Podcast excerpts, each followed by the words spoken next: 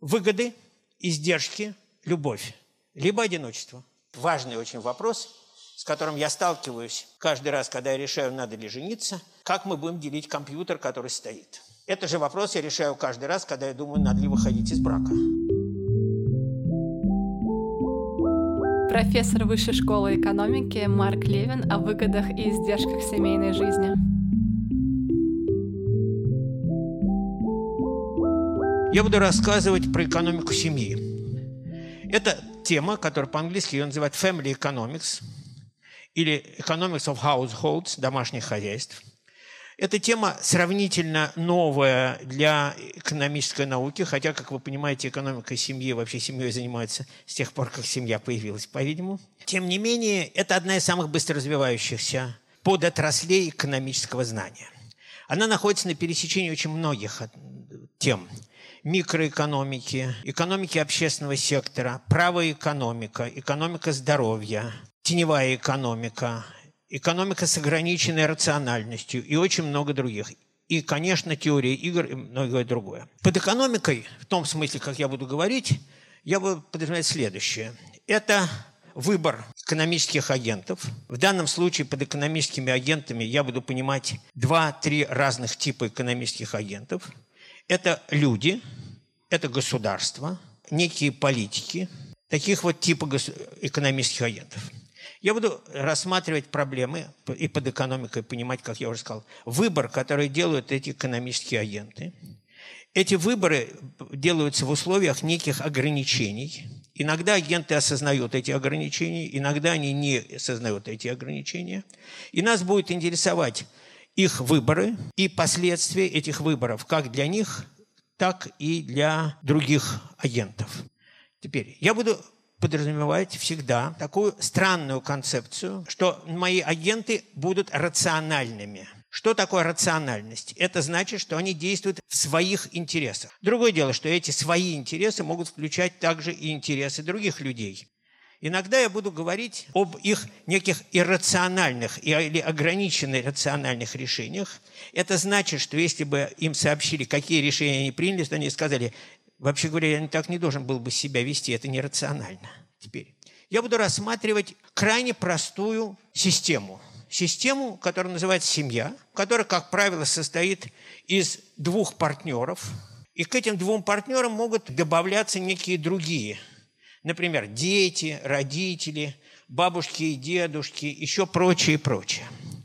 Я буду считать, что мы рассматриваем современную систему, где партнеры свободны в своем выборе. Их никто не заставляет, их никто не принуждает. Они действуют в своих собственных интересах. Мы будем рассматривать различные экономические блага, и среди них иногда будет встречаться такое экономическое благо, как любовь, а иногда даже счастье. Но поскольку я не очень знаю, что такое любовь и что такое счастье, то я прикрылся двумя цитатами. Одну из Паустовского, не будем говорить о любви, потому что мы до сих пор не знаем, что это такое. И второе из Аркадия Гайдара, что такое счастье, это каждый понимал по-своему. Это обрывки из цитат, что там дальше вы прочитаете, если вам будет интересно. А теперь я начну рассказывать. Экономика наука точная, и она работает с экономическими моделями. Что такое экономическая модель? У нас есть некая реальность, мы ее препарируем тем или иным образом, описываем ее в нужном нам терминах. Это называется экономическая модель. А потом мы работаем с этой экономической моделью, с теми средствами, которыми мы располагаем, мы экономисты. Получаем некие результаты, а потом думаем, какое отношение имеет к реальности. При этом мы всегда должны помнить слова великого Норберта Винера, который говорил, что единственной настоящей моделью кошки является сама кошка. Поэтому единственной настоящей моделью семьи является, конечно, сама семья. Но мы будем рассматривать некие упрощения. Немножко подумайте о реальной семье. Это люди, живущие вместе, вообще говоря, на какой-то такой единой территории, будем называть ее условно дом, квартира и так далее, которые участвуют в какой-то такой совместной деятельности – приготовление еды, совместная еда, разговоры. Они совместно могут смотреть телевизор, они совместно могут воспитывать детей и прочее, прочее. Это все некая такая совместная деятельность. В экономике, к сожалению, действует такой принцип. Есть результаты и выгоды, а есть кто ты должен платить за получение результатов. Это называется издержки. В экономике важнейшим понятием, которое я буду использовать, будет являться частное благо. Когда вы будете думать об этих понятиях, вы думаете о семье. Я надеюсь, что у каждого есть некое представление о том, что такое семья, хотя бы из художественной литературы. Частное благо – это благо, которое обладает таким свойством, что если вы съели кусок яблока, то мне этот кусок яблока уже не достанется. И поэтому мы как бы можем в каком-то смысле, говорят, конкурировать за это частное благо.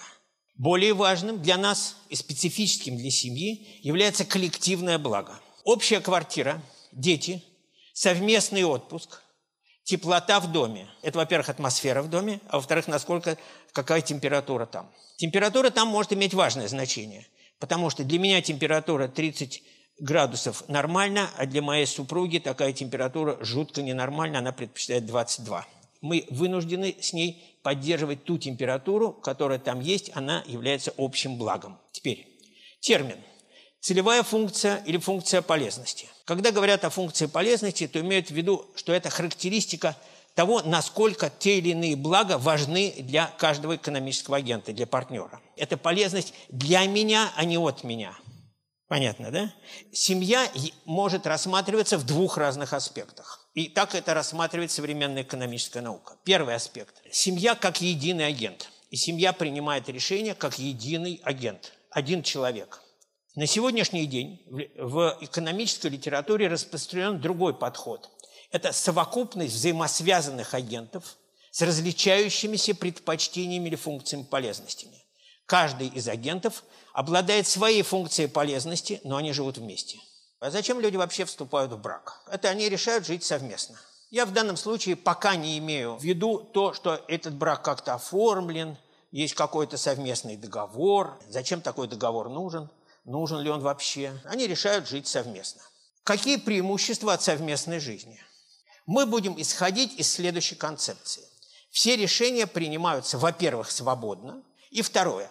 Есть полезность каждого при потенциальном вступлении в брак возрастает, то они решают, да, мы вступаем в брак. Если полезность хотя бы одного из них такова, что она при вступлении в брак не увеличивается, то зачем ему вступать в брак? То же самое с разводом. Развод не менее страшное слово, чем брак. Может быть, брак более страшное слово, это каждый решает по-своему. Э, я имею в виду слово брак в прямом смысле, не в смысле хорошее дело браком не называют. В браке они пребывают ровно до тех пор, пока любая другая ситуация хотя бы для одного партнера хуже. Но вступление в брак, как все в экономике, связано с издержками, выход из брака связан с издержками, и пребывание в браке связано с издержками. Про это мы должны помнить, и это одна из основных вещей. Каковы частные блага, которые мы получаем в браке? Еда, деньги, одежда и все прочее. Я сейчас не хотел бы обсуждать важный очень вопрос, с которым я сталкиваюсь каждый раз, когда я решаю, надо ли жениться, как мы будем делить компьютер, который стоит. Это же вопрос я решаю каждый раз, когда я думаю, надо ли выходить из брака. Я надеюсь, что вы понимаете, что я придумываю ситуацию, но вы должны помнить, что каждый раз у нас есть проблема. Это частное благо или общее благо. Тем не менее, у нас есть общие блага, которые мы получаем в семье и до семьи. Каждый из молодых людей, который вступает в брак, обладает компьютером. Когда они вместе будут жить, как с компьютерами мы будем брать? Мы их будем, так сказать, национализировать внутри семьи или нет? А что мы будем делать с книжками? Я уже не говорю о куртками, которые могут носить оба партнера. Это очень важный вопрос. Все превращается в другой вид благ. Поэтому те, кто вступают в брак, должны четко осознавать свои цели, распределение времени, бюджета и усилий. Каждый из супругов потенциальных обладал возможностью, или партнеров, я буду так их называть, обладал некой суммой денег, потенциальной или реальной, до вступления в брак. И он знал, как их делить в своих собственных интересах. После того, как они объединились и живут теперь вместе, что происходит с бюджетом? Они объединяют бюджет или нет? Как они делят бюджет? Теперь его можно получше распределять, чем раньше. Но в интересах кого? Есть два человека, и они должны решать, как быть. Еще более сложная вещь – это коллективные блага, которые появляются в семье. Это общая квартира – за квартиру надо платить из бюджетов. Каких? Общих. Общий ребенок, он вдруг становится экономическим агентом со своими собственными интересами, из своей функции полезности. Его функция полезности может принципиально отличаться от той функции полезности, которую мы думаем у него есть. Какие ресурсы распределяются в семье? Экономисты детально анализируют этот вопрос. Это распределение труда с использованием сравнительного преимущества и возрастающей отдачи от масштаба. Я объясню, что это значит. Есть один из супругов, хорошо умеет э, делать презентацию. И он же умеет зарабатывать хорошо деньги на стороне, работая, например, преподавателем. Второй из супругов умеет тоже делать презентацию и тоже умеет э, получать деньги на стороне, работая тоже преподавателем. Но второй из супругов – это мужчина. Он то и то делает хуже, чем первый. Кто же должен делать презентацию и кто же должен читать лекции? Ответ такой. Э, нельзя ответить на этот вопрос заранее. Надо смотреть об сравнительном соотношении между ними и о том, как каждый из них вкладывается и что он получает. Это и есть так называемое сравнительное преимущество. И это одно из важнейших свойств объединения людей в коллективы. Точно так же объединяются страны. Распределение производства в рамках международной торговли основано как раз на концепции сравнительного преимущества. Когда они начинают вместе делать, результат больше, чем на единицу усилий. Многие об этом знают. Поэтому, например, производство и питание внутри семьи требует меньших издержек, чем когда они питаются порознь. И это надо учитывать при принятии решений. Теперь очень важная вещь. Использование кредита и совместной инвестиции.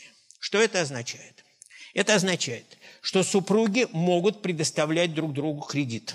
А именно, один из супругов сегодня работает, а второй учится – это предоставление кредита. Стандартный американский пример, который я подчеркнул в книжке, когда один из супругов работает, а второй учится в медицинской школе, чтобы стать квалифицированным хирургом. Правда, потом он женится на своей медсестре. Но это уже другой вопрос, о котором мы поговорим позднее.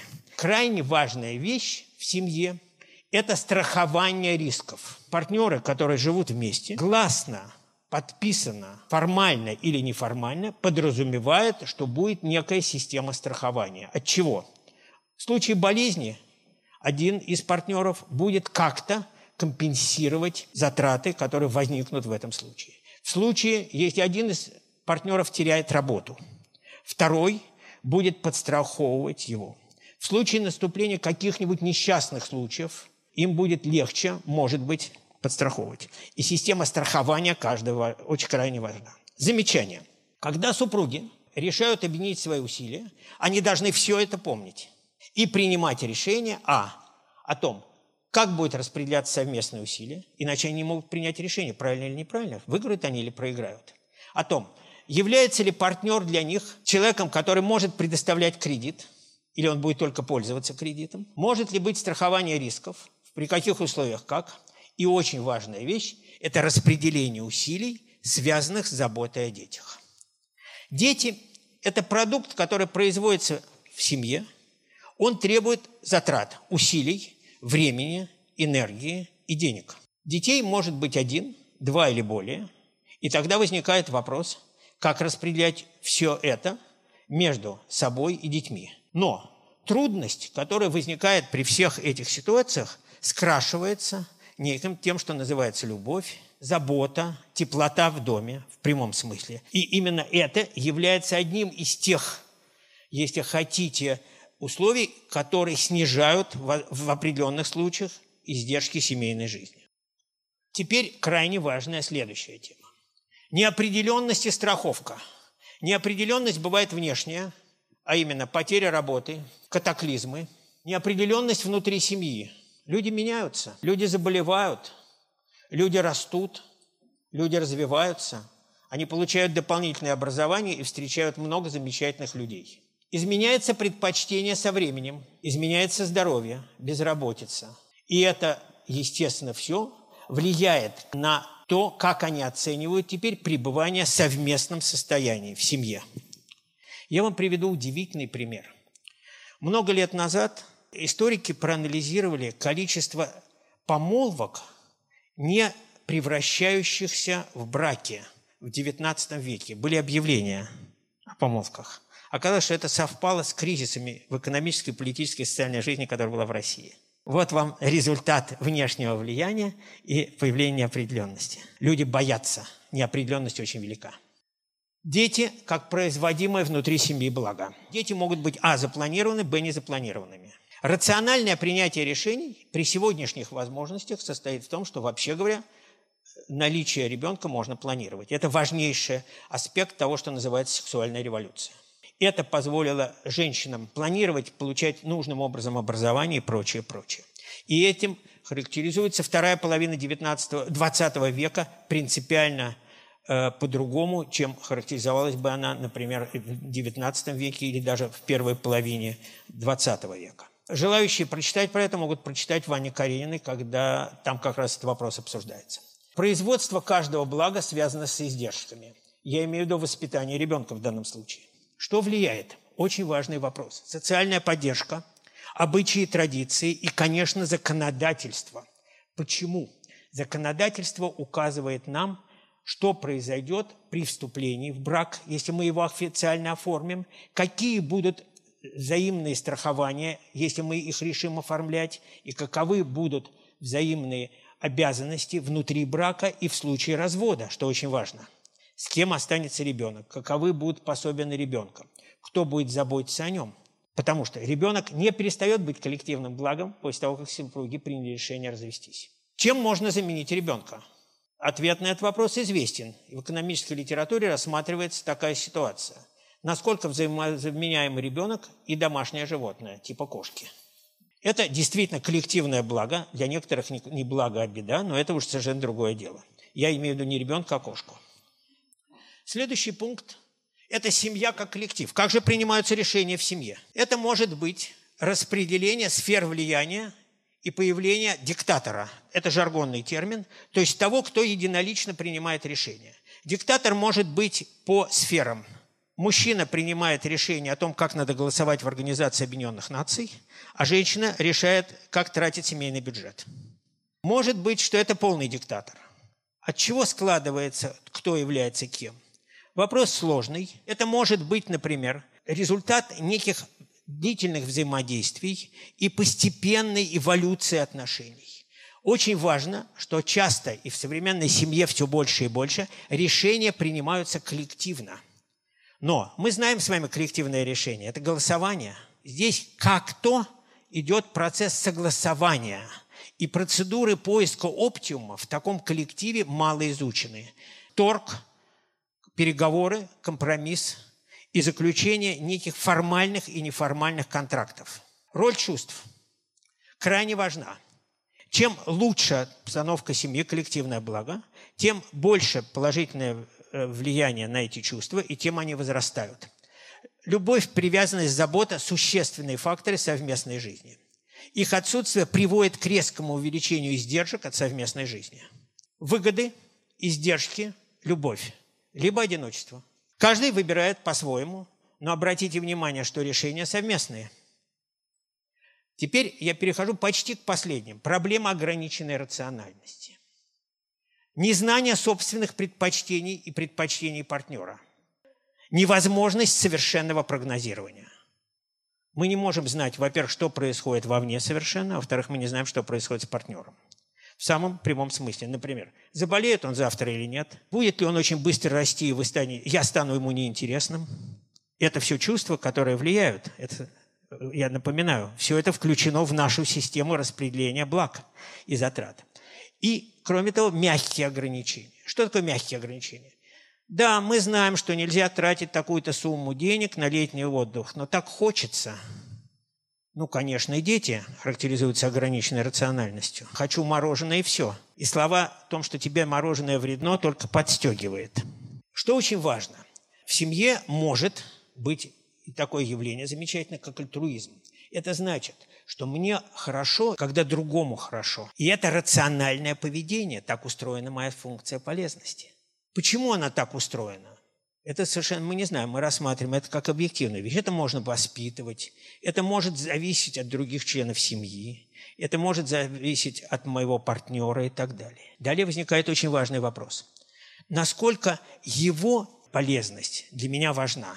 Я могу быть эгоистом, например, и считать, что мой партнер, наоборот, чем ему хуже, тем лучше.